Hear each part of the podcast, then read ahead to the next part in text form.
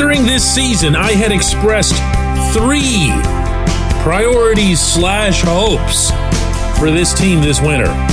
And they were, in ascending order, number three, depth scoring, meaning from their forwards.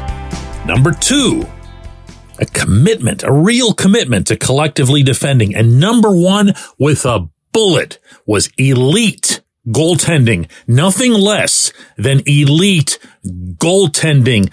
Well, on that note, Happy New Year and good morning to you.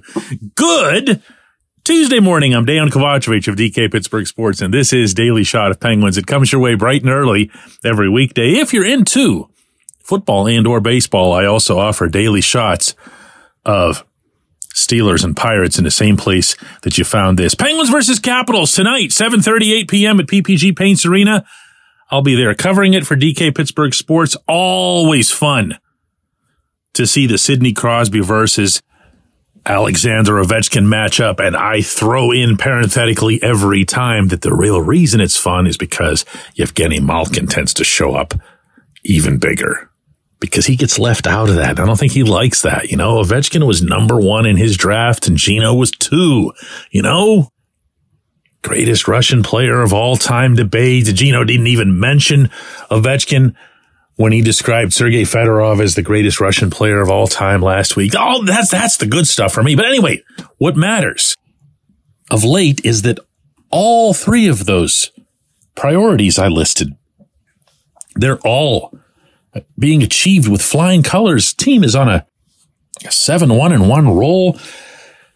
They have the most points the Penguins do of any team in the National Hockey League since December 12th.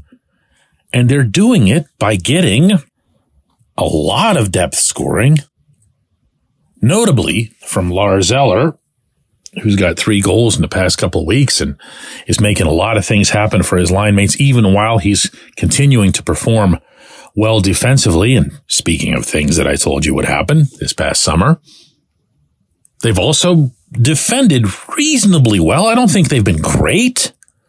I don't think they've looked like the 95 Devils, but I do think that you've seen that they care about defending and that the problems that they have from a personnel standpoint are kind of all getting isolated on Ryan Graves right now, who's another subject for another day.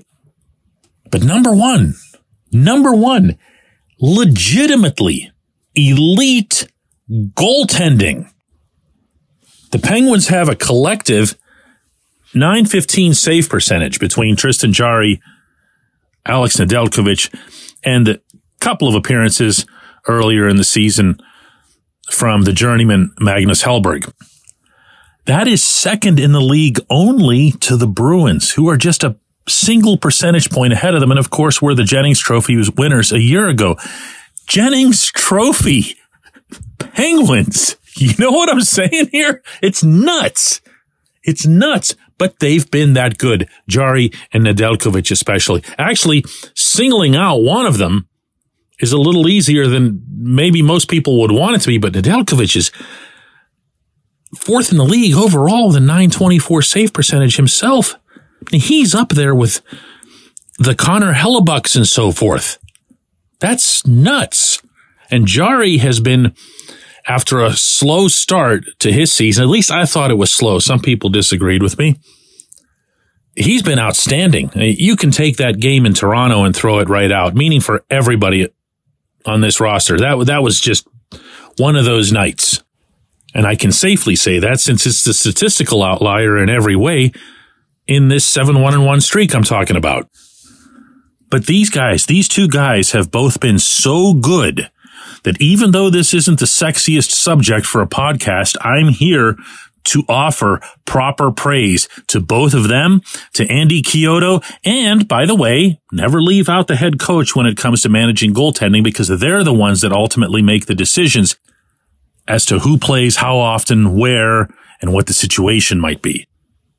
So, for example, just in this last little while, Mike Sullivan has leaned a little bit toward Nedeljkovic. He isn't burying Jarry. Jarry's still getting what feels like a regular turn, but Nedeljkovic is getting what feels like the starter's turn, even if it's just a short term, hey, he's hot, let's ride him kind of thing. That's okay. That's part of getting through an 82 game season in the modern NHL. You don't apologize for that. There aren't very many. In fact, there are precious few Martin Brodeur types who can take on, you know, 60, 65 games. I mentioned Hellebuyck. He's one of them. Andre Vasilevskiy is one of them. I don't know that Jarry's ever going to be one of them. But as long as I'm dishing out praise, Kyle Dubas was the one that put together this three headed goaltending group. And it was Dubas who was right about Nedeljkovic when I was dead wrong, since I was telling you all the stuff I was right about earlier on. And I might as well take it further and offer a stick tap to Mike Vellucci, who coached Nedeljkovic to an AHL Calder Cup championship in Charlotte, North Carolina a few years back and really got to appreciate what a competitor the kid is. He is that. He's also by every accounting, including my own eyes and ears, just a tremendous teammate and a tremendous goaltending partner. You can see the relationship that Nedeljkovic and Jarry appear to have. I always say appear because relationships, you know, we don't no matter how much time I spend in a locker room, I don't presume myself to be some kind of expert on that sort of thing. But these guys have a good vibe, a good visible vibe between them. I like that. But I like even more that Nedeljkovic brings it night after night after night. And when he's on the way he's been of late, he is a bona fide push for Jarry. He keeps Jarry sharper because you and I have seen in the past what it's like when he isn't getting that push and he just kind of melts in the corner. Look, I'm not going to make any grand predictions here. I don't know where this team is headed. I don't know how it would be able to overcome, say, for example, some significant injuries. But I also don't believe that the skater group has yet to perform at what I believe is its very peak, except on more than two or three occasions all season long. So I'd like to think that there's more there. I'd like to think that there's more just to throw a name out from Rickard Rakell, who we've seen lighting the lamp a little bit lately. I'd like to think, and maybe this is naive, that Valtteri Puustinen will be kept around and that he'll offer some additional skill and speed, but also just the young legs, the freshness, the joy. He's thrilled every single minute he's in the NHL. It's wonderful to see. But more than any of it, my goodness, no one, no one, no one would have forecast elite goaltending out of this group. When we come back, J1Q.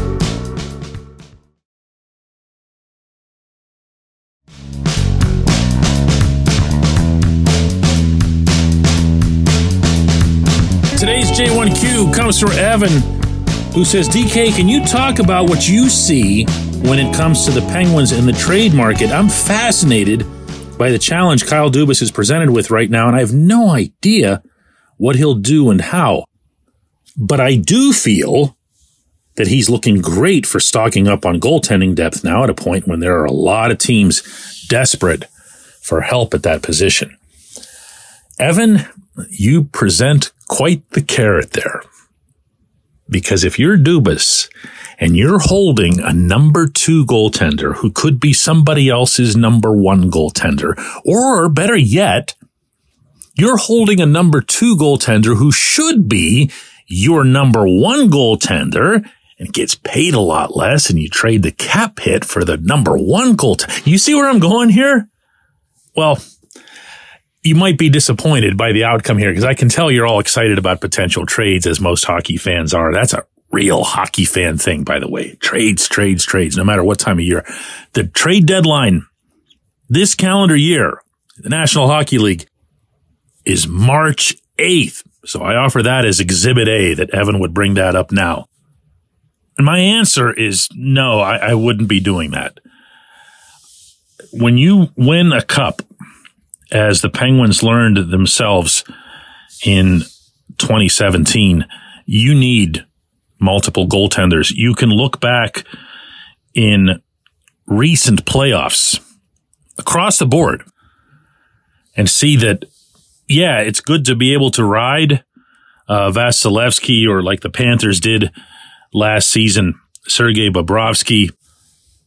But you'll need a couple to win it all. You'll need someone that you can throw in to, let's say, a game four of a series as a change of pace when your main guy just got shelled or looked a little bit tired or is more banged up than he's letting on.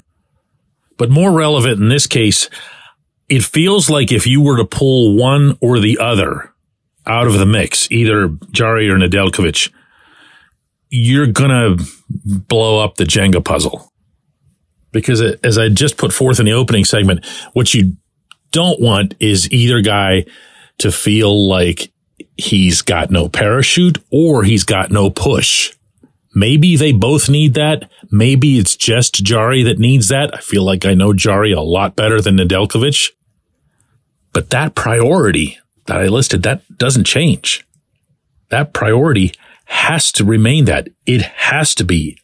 And I can't state this strongly enough, even though I've done so for months now. Elite goaltending, because this team does not have the personnel to be super great defensively. It just doesn't. And we've seen that even now when they've had probably their best stretch of the winter.